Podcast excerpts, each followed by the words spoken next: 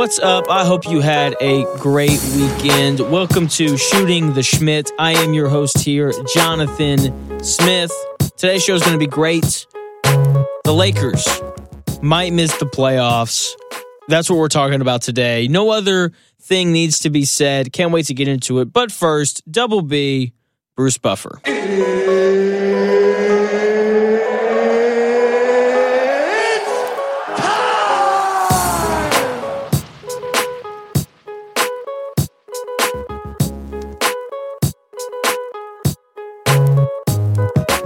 Thank you, Bruce. And it is coming down to the wire out west for the final play in game spot between the Los Angeles Lakers and the San Antonio Spurs. The Lakers losing one today to the Nuggets 129 to 118.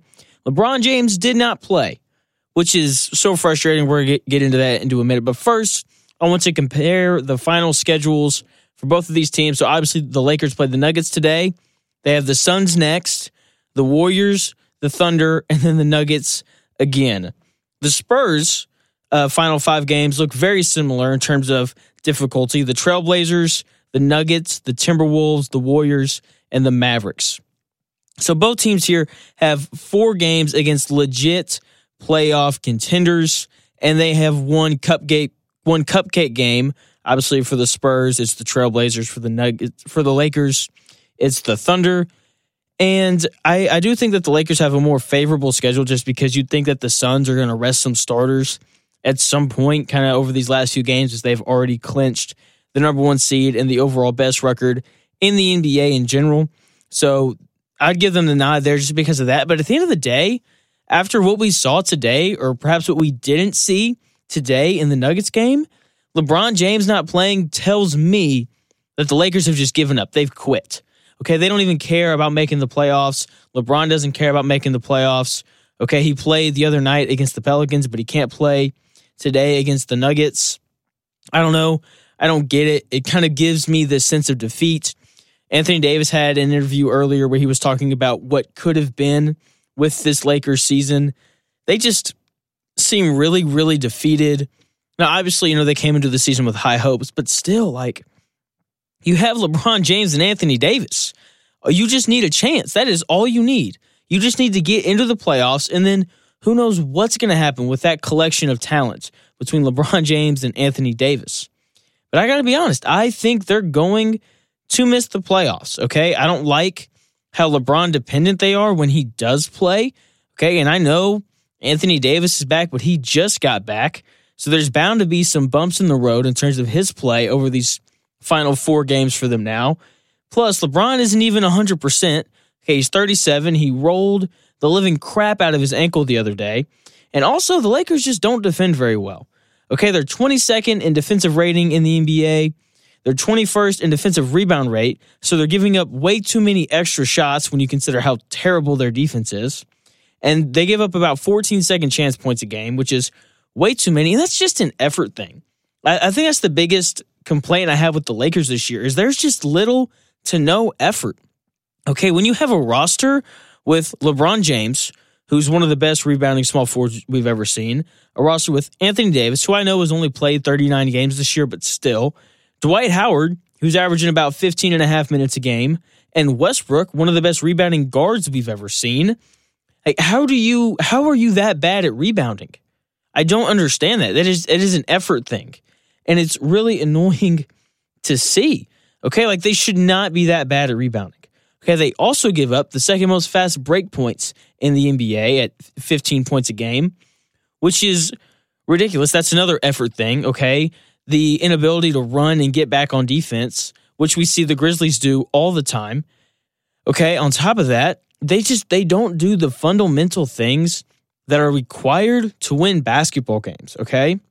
There are so many times where I'll be watching a game and I'm watching a certain team play, and it's like, you know what? If they would rebound the ball better and not turn it over, they they'd be pretty good. And that's that's where the Lakers are at. Okay, they turn the ball over way too much and they don't rebound. Okay, and that is just that is a recipe to lose. And then you sprinkle in on top of that the fact that there's no effort. Okay, and the offense looks terrible. It's a lot of here, LeBron. There's six seconds left on the shot clock go get a bucket for us. And because he's LeBron, he can do that.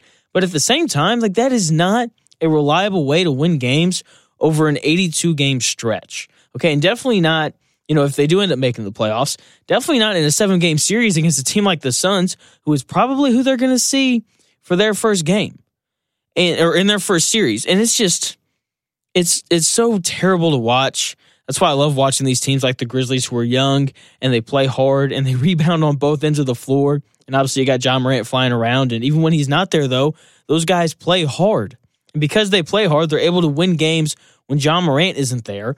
And then you look at the Lakers, who just they don't play hard, and that's that's the most annoying thing. They have all these great players.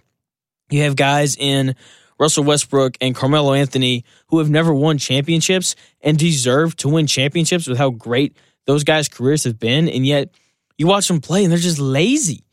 It's just it's a real disappointment. And meanwhile, you have the Spurs, where the Lakers are extremely LeBron James dependent. The Spurs are deep. They have eight guys averaging double figures on the season. So it's not the De- Dejounte Murray and company show, even though he is incredible and was more than more than deserving of the All-Star appearance this year, the first of his career. And there are only five teams, five teams in the NBA who average less turnovers a game than they do, which is huge because, like the Lakers, the Spurs don't rebound very well. In fact, they rebound worse than the Lakers do. And on top of that, they don't play great defense. Okay. They don't have any tall, long wings so you can go to send out to guard, you know, the Kevin Durant's or and the guys of that of that world, right? Like they don't have any elite level wing defenders, which makes it really tough to defend in the NBA. And on top of that, the real reason why I like them to make the playoffs over the Lakers is they have this guy named Coach Gregg Popovich, one of the greatest coaches that we have ever seen in the history of the NBA. I know they haven't been as good these past few years, but that's simply because they don't have the talent. And at the end of the day, the NBA is a talent driven league. And yes, I just, I'm, I'm just so disappointed, right? Because I came into this season hoping that we would see a lot from the Lakers, right? And I think people had these high, high hopes. And then Anthony Davis gets hurt, and LeBron has been in and out of the lineup, and so on and so forth. And it's just been a real disappointing season for them. And yeah, I was just I was hoping to see more. I like the Spurs to grab the final play-in spot just because I know that over these final 5 games they're going to play hard. And I just I'm going to bet on the team that I know is going to work their butts off night in and night out and not on the team who whose best player won't even play. Okay, like you I I, I still can't believe that that LeBron didn't even he didn't dress out. He didn't play. Like, are you that inconfident in your team that you don't even think that with you on the floor, you know, a top two player of all time who's playing, you know, as well as anybody right now in the league, that your team still has no shot?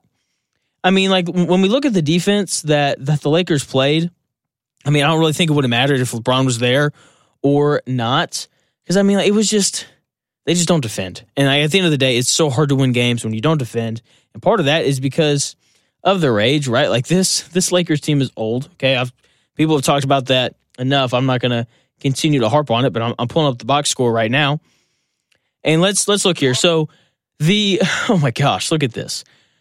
The Nuggets had two players, three three players. So Jokic scored 38, Will Barton scored 25, and Aaron Gordon scored 24. That's that's in that's inexcusable. Okay, for th- for those three guys to play at that high of a level. Now, obviously, Jokic is going to be Jokic. He's going to get his. Will Barton's been awesome this year, but you let Aaron Gordon score twenty four points. That's that's unacceptable. Unacceptable. I just I don't understand it. I don't understand it, and I, you know, part of me wants to be upset at the Lakers, but at the end of the day, we all know that the GM has to at least be part of this, right? Because he's the guy who wanted to go and get all these older dudes, right? And you know, he sent the tweet out before the year started, like, you guys are calling us old now, but just wait till we get rolling. And now they're rolling straight into the offseason, it looks like. So that's to do it here at Shooting the Schmidt. Thank you so much for listening. I'll be back again tomorrow with another take for you.